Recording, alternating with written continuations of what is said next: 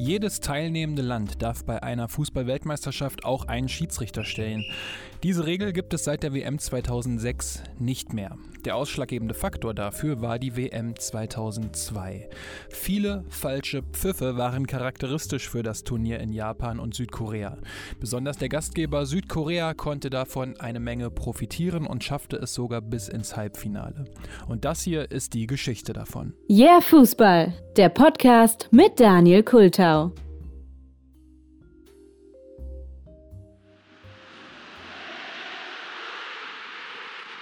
In wenigen Augenblicken beginnt ein Spiel der Südkoreaner bei der Weltmeisterschaft 2002 und auf den Tribünen sitzen tausende Koreanerinnen und Koreaner. Sie tragen rote T-Shirts, auf denen Be the Reds steht. Und sie feuern ihre Mannschaft mit aller Kraft an, die sie haben. Der englische Journalist Wensley Clarkson beschreibt den Erfolg der Südkoreaner bei dieser Weltmeisterschaft so. The success of South Korea was very deserved. But it was a, it was a very intriguing combination of hard work from the players because they weren't that good as a team, the fans who swept up the team and gave them probably 10% more on the pitch because of the way they they supported them, um, and the fact that the the South Koreans were so proud to be holding the World Cup. Those three elements really did gel together to make them overachieve. In different surroundings, they might not have got past the first round. Ziemlich passend und griffig, wie ich finde. Von daher entspricht es auch nicht der Wahrheit, dass Südkorea nur aufgrund der Schiedsrichter so weit gekommen ist, denn das Fundament des Erfolgs war deutlich stärker. Doch lasst uns erstmal ganz zurück zum Anfang der Geschichte gehen. 2002 hat die WM zum ersten Mal überhaupt in zwei Ländern stattgefunden, in Japan und Südkorea. Und das war übrigens gar nicht so einfach, denn die Beziehung der beiden Länder war immer noch angespannt. Von 1910 bis 1945 war Korea ja eine Provinz von Japan. Daher haben beide Seiten im Vorfeld viel über Dinge diskutiert, aber sie konnten sich schlussendlich dann auch einigen, sei es über die Spielorte, wer bekommt das Finale, wer bekommt das Endspiel oder auch über Kleinigkeiten wie zum Beispiel welches Land zuerst genannt werden sollte. Das war übrigens Korea. Ganz offiziell war es also die Weltmeisterschaft in Korea und Japan. Und als Gastgeber waren die beiden Mannschaften natürlich auch automatisch gesetzt. Und Südkorea, übrigens mit dem niederländischen Trainer Guus Hiddink, bekam es dann in der Gruppe mit Polen, den USA und Portugal zu tun. Und Südkorea gewann die Gruppe ungeschlagen. Erst gab es ein 2 zu 0 gegen Polen, dann ein 1 zu 1 gegen die USA und im entscheidenden Spiel einen 1 zu 0 Erfolg gegen Portugal. 다시 볼 멈춰놓고 조금 올려주죠. 뒤쪽에 박지성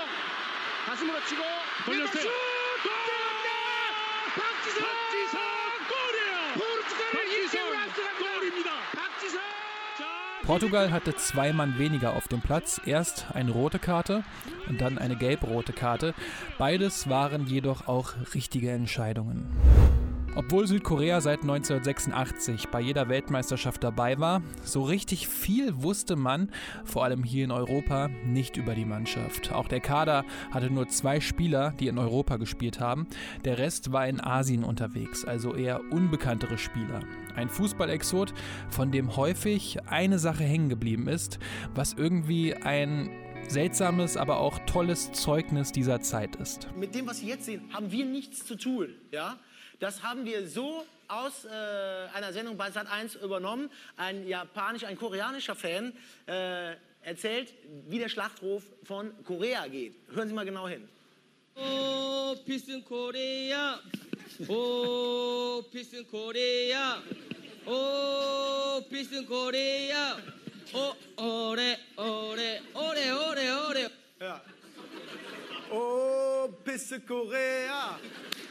Ja, und das heißt so viel wie Korea soll gewinnen. Ja? Korea soll verlieren heißt, oh, Kacke Korea. Ja? Das war Stefan Raab in seiner damaligen Sendung TV Total. Pisse Korea. Ein Lacher in der damaligen Zeit. Den Italienern war jedoch nicht zum Lachen zumute, denn sie sollten im Achtelfinale auf Südkorea treffen.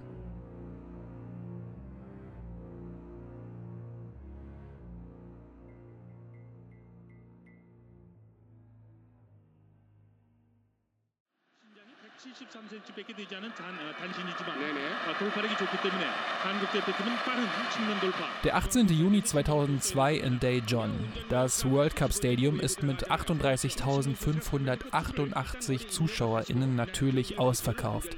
Die Tribünen sind rot gefärbt, denn die Südkoreanerinnen und Südkoreaner haben alle ihre roten Be the Red Shirts angezogen. In Blau stehen ihnen die Italiener gegenüber. Gianluigi Buffon, Paolo Maldini, Gianluca Zambrotta, Francesco Totti, Christian Vieri oder auch Alessandro Del Piero. Der Trainer war damals Giovanni Trapattoni. Es ist also klar, dass die Italiener der haushohe Favorit waren. Doch es waren nicht nur die beiden Mannschaften, die im Fokus stehen sollten, sondern auch der Schiedsrichter Byron Moreno aus Ecuador. Und Byron Moreno aus Ecuador, der entscheidet in der fünften Minute auf Elfmeter für Südkorea. Gleich zwei südkoreanische Spieler gehen nach einem Freistoß im Gerangel zu Boden. Es ist eine sehr harte Entscheidung, die aber ohne Konsequenzen bleibt, denn Buffon hält den Elfmeter von An Jung-wan. C'è subito il calcio di rigore per la Corea del Sud. E lo para. E lo para. E lo para. Difatti lo ha parato sulla conclusione di Ang, miracolo di Buffon. An Jung-wan, das ist einer der beiden südkoreanischen Spieler, die in Europa unterwegs sind. Er spielt in Italien, er steht dort unter Vertrag und zwar beim Zweitligisten AC Perugia. Und in der 18. Minute passiert dann genau das, was eigentlich viele erwartet haben. Eckball Totti, Kopfball Vieri, 1 zu 0 für Italien.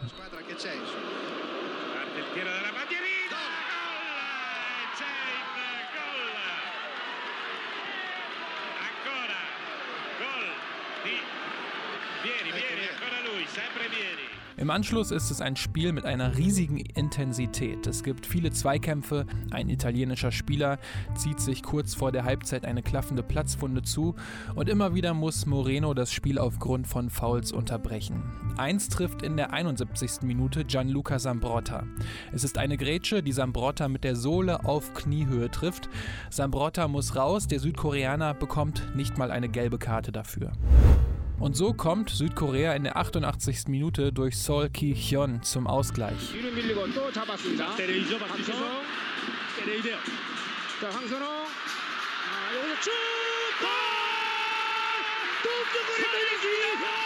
동점골입니다. 이런 기적이 있습니다. 골이에요, 설기현. 기적이 벌어집니다. es ist jedoch auch ein individueller Fehler, den sich die Italiener selbst zuzuschreiben haben. Somit geht es in die Verlängerung, in der Trainer Giovanni Trapattoni in der 103. Minute ausrastet und eine gelbe Plastiktrinkflasche in die Weite des Stadions pfeffert. Vorausgegangen war das hier.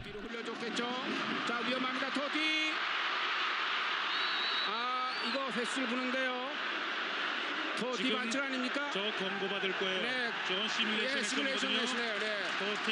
네. 경고 일부러 받습니다. 주저앉았어요. 근데 도티 선수는 경고를 한번 받은 게 있거든요. 네네. Der italienische Stürmer Francesco Totti stürmt in den Strafraum und geht dann im Zweikampf zu Boden.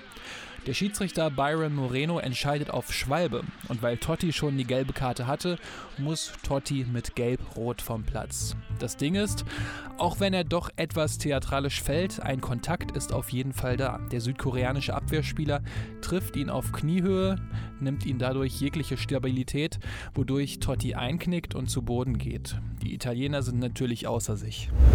In der 110. Minute gab es dann den nächsten Rückschlag für Italien.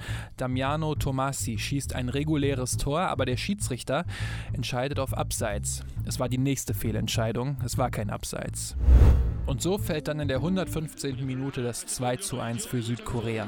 이천수 이영표에게 문전으로 올릴 그렇죠. 필요가 올린다. 안정환 헤딩!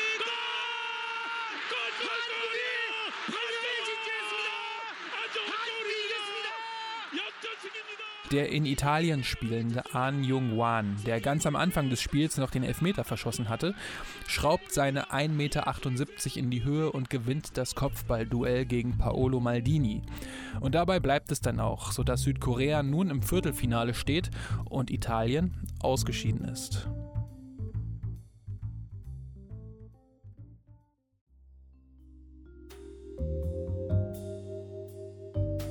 Doch bevor es in das Viertelfinale geht, hat die Partie zwischen Italien und Südkorea noch zwei Twists parat. An Jung-wan, der Siegtorschütze der Südkoreaner, musste den AC Perugia verlassen. Der damalige Perugia-Präsident Luciano Gauci sagte der Gazzetto dello Sport, ich werde nicht das Gehalt eines Spielers weiterzahlen, der den italienischen Fußball ruiniert hat. Weil An Jung-wan keinen neuen Verein in Europa gefunden hat, musste er zurück nach Asien zu Shimizu S-Puls nach Japan und kam über einen Aufenthalt beim FC Yokohama wieder nach Frankreich zum FC Metz. Später hat er übrigens auch zwölf Spiele für den MSV Duisburg absolviert. In Italien hat er jedoch nie mehr gespielt. Und die Italiener warfen Schiedsrichter Byron Moreno im Anschluss vor, das Spiel absichtlich verschoben zu haben. Sogar die italienische Staatsanwaltschaft hat sich damals eingeschaltet. Das war sein letztes internationales Spiel, das der Ecuadorianer gepfiffen hat, doch es ist nicht das letzte, was man von ihm gehört hat. Drei Monate später ließ er bei einem Spiel in seiner Heimat zwölf Minuten nachspielen, obwohl er nur sechs Minuten angezeigt hatte. Dadurch konnte die Mannschaft aus der Stadt Quito ein 2 zu 3 in ein 4 zu 3 umwandeln. Dazu kamen fragwürdige Elfmeter, rote Karten und nicht anerkannte Tore. Der Beigeschmack war der, dass Moreno für das Stadtparlament von Quito kandidiert hatte und sich so möglicherweise bei den Fans von Quito einschleimen wollte. Der ecuadorianische Fußballverband sperrte ihn daraufhin für 20 Pflichtspiele, begnadigte ihn wieder, doch die Kritik wurde wieder laut, nachdem er weiterhin seltsame Entscheidungen getroffen hatte. Somit beendete er dann seine Karriere kurze Zeit später. 2010 kam er dann erneut in die Schlagzeilen. Da verhafteten ihn zwei Polizisten am John F. Kennedy Airport in New York, weil Moreno versucht hatte, 6 Kilogramm Heroin in die USA zu schmuggeln. Er musste zweieinhalb Jahre ins Gefängnis.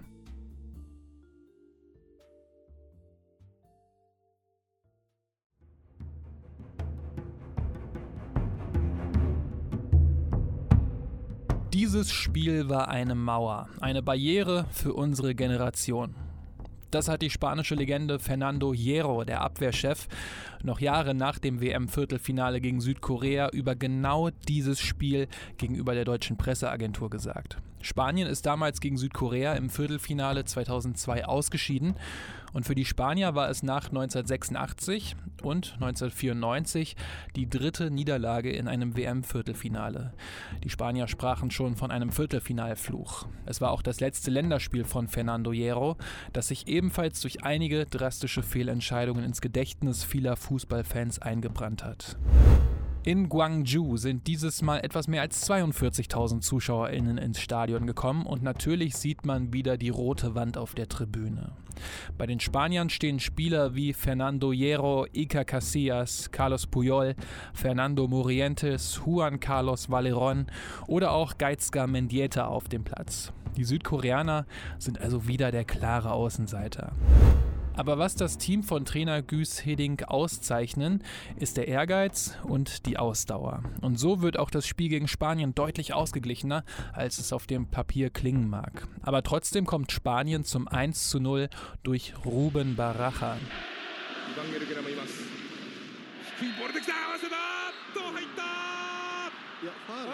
Aber ihr habt den Pfiff bestimmt gehört.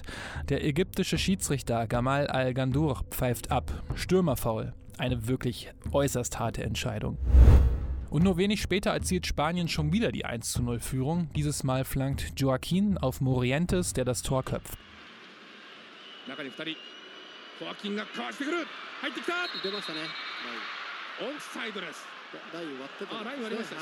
Doch der Linienrichter zeigt an, dass der Ball bei der Flanke von Joaquin bereits im Tor aus war.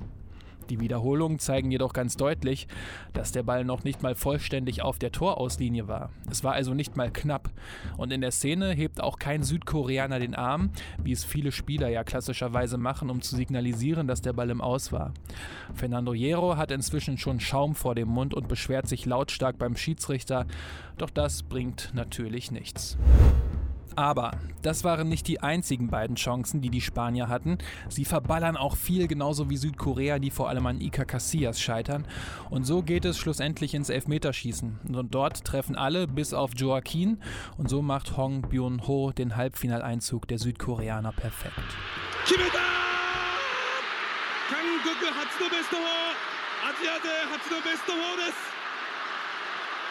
Wie es auch in Italien der Fall war, ist nun auch die spanische Presse außer sich. In beiden Ländern gibt es harte Worte gegen die Schiedsrichter der Partien und auch einzelne Fernsehsender fordern von der FIFA eine Entschädigung, da ihnen nun durch das Ausscheiden der eigenen Mannschaften viele Werbeerlöse wegfallen würden. Wer sich um Geld anscheinend keine großen Gedanken mehr machen muss, ist Schiedsrichter Gamal Al-Gandur. Ob es mit diesem Spiel zusammenhängt, ist unklar und nur eine reine Spekulation, aber wenige Monate später kauft er sich ein Luxushaus in der Nähe von Kairo, was vor allem in Spanien für einige verärgerte Gesichter sorgt.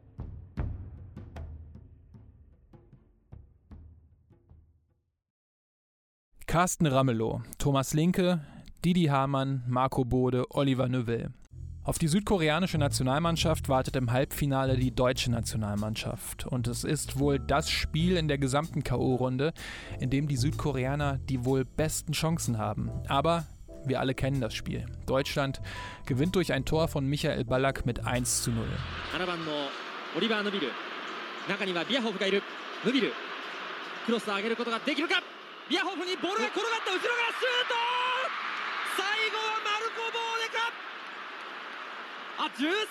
バラックだ、バラックですね Im Finale gewinnt dann Brasilien gegen Deutschland mit 2 zu 0. Wer die gesamte Geschichte des deutschen Teams vor und während der WM 2002 nachhören möchte, der findet die Episode dazu natürlich in den Shownotes und auch direkt auf yeahfußball.de. Nach dem Spiel gratulieren vor allem die spanischen und italienischen Zeitungen der deutschen Nationalmannschaft und werfen eine Theorie in den Raum. Weil das WM-Finale sowieso vermarktungstechnisch ein Selbstläufer wäre, wäre es besser gewesen, dass der Gastgeber wenigstens im Spiel um Platz 3 stünde. Das wäre der Grund für die Niederlage der südkoreanischen Mannschaft gewesen, behaupten zumindest einzelne Zeitungen. Für Südkorea steht dann noch das Spiel um Platz 3 gegen die Türkei an. Doch auch das geht dann mit 2 zu 3 verloren. Trotzdem ist die Stimmung im Land und unter den Fans richtig, richtig gut, denn mit so einer Platzierung hatte ja niemand im Vorfeld rechnen können. Die Leute sind einfach stolz auf ihr Team. Und auch wenn vor allem das Achtel- und das Viertelfinale den Südkoreanern durch zweifelhafte Schiedsrichterentscheidungen in die Karten gespielt hat, waren es keine Vollblinden, die bis ins Halbfinale vorgestoßen sind. Vor allem die herausragende Fitness, der Wille und die Fans brachten Südkorea dahin. Oder wie es der englische Journalist Wesley Clarkson sagte: The success of South Korea was very deserved. But it was a, it was a very intriguing combination of hard work from the players because they weren't that good as a team, the fans who swept up the team and gave them probably 10% more on the pitch because of the way they they supported them, um, and the fact that the the South Koreans were so proud to be holding the World Cup. Those three elements really did gel together to make them overachieve. In different surroundings, they might not have got past the first round. Doch wieso war der damalige FIFA-Präsident Sepp Blatter so wütend auf die Schiedsrichter, dass er die Regel über Bord warf, dass jedes qualifizierte Land auch einen Schiedsrichter stellen dürfte? Es waren nicht nur die Spiele der Südkoreaner, die Tatorte. Viertelfinale. Deutschland gegen die USA. Greg Burhalter schießt nach einer Ecke den Ball Richtung deutsches Tor. Thorsten Frings klärt den Ball auf der Linie, allerdings mit der Hand. Frings handle the ball on the line. And neither referee or his assistant spotted it. There. Schiedsrichter Hugh Dallas und seine Assistenten sehen das allerdings nicht und von daher gibt es keinen Elfmeter für die USA. Deutschland kommt weiter, die USA scheiden aus. Vorrundenspiel. Deutschland gegen Saudi-Arabien. Nach der Halbzeit kommt Schiedsrichter Ubaldo Aquino auf Stürmer Carsten Janka zu und entschuldigt sich, denn das von ihm abgepfiffene Tor wäre regulär gewesen. Vorrundenspiel Brasilien gegen die Türkei. Schiedsrichter Yang Yo Kim scheint ein großer Fan von Ronaldo gewesen zu sein. Das kann, glaube ich, jeder nachvollziehen. Aber nach einem Tor von Ronaldo gratuliert er ihm per Handschlag als Schiedsrichter. Später stellt er den türkischen Spieler Ünsal vom Platz, nachdem er den Ball zu Rivaldo schießt, der ihn gegen den Oberschenkel bekommt und sich im Anschluss theatralisch das Gesicht hält. Das hat nicht nur die türkischen Fans geärgert, sondern auch Franz Beckenbauer, der direkt gefordert hat, Kim nach Hause zu schicken. So gesehen war das der südkoreanische Schiedsrichter ja schon. Vorrundenspiel Deutschland gegen Kamerun. Schiedsrichter Antonio Lopez zückt zwölf gelbe und zwei gelb-rote Karten. Ein neuer Kartenweltrekord. Der damalige ZDF-Kommentator Johannes B. Kerner nennt Lopez den Scheiblettenkönig.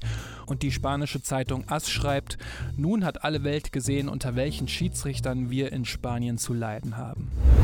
Es gibt insgesamt natürlich viele weitere Fehlentscheidungen. So ein Schiedsrichter hatte bei der WM 2002 pauschal einen Betrag von 20.000 US-Dollar bekommen.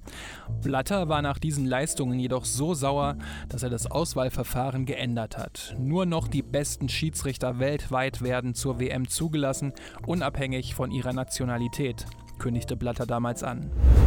Was am Ende hinter den Fehlentscheidungen gesteckt hat, kann wohl niemand außer den Betroffenen selbst beantworten. Möglicherweise waren es ja auch ganz naiv gedacht, nur menschliche Fehler, denn vom Videobeweis war damals ja noch lange keine Rede. Es trübt natürlich auch etwas den Erfolg, den die Südkoreaner bei dem Turnier hatten, denn sie surften ja auf einer Euphoriewelle, die das gesamte Land entfacht hatte. Und es half nicht nur den Südkoreanern, sondern auch den Japanern, den anderen Gastgebern, die vor 2002 ja nur ein einziges Mal bei einer Weltmeisterschaft dabei waren und seitdem ebenfalls Dauergast sind. Das Finale hat übrigens der Italiener Pierluigi Collina geleitet, der damals beste Schiedsrichter der Welt und das ohne Fehl und Tadel.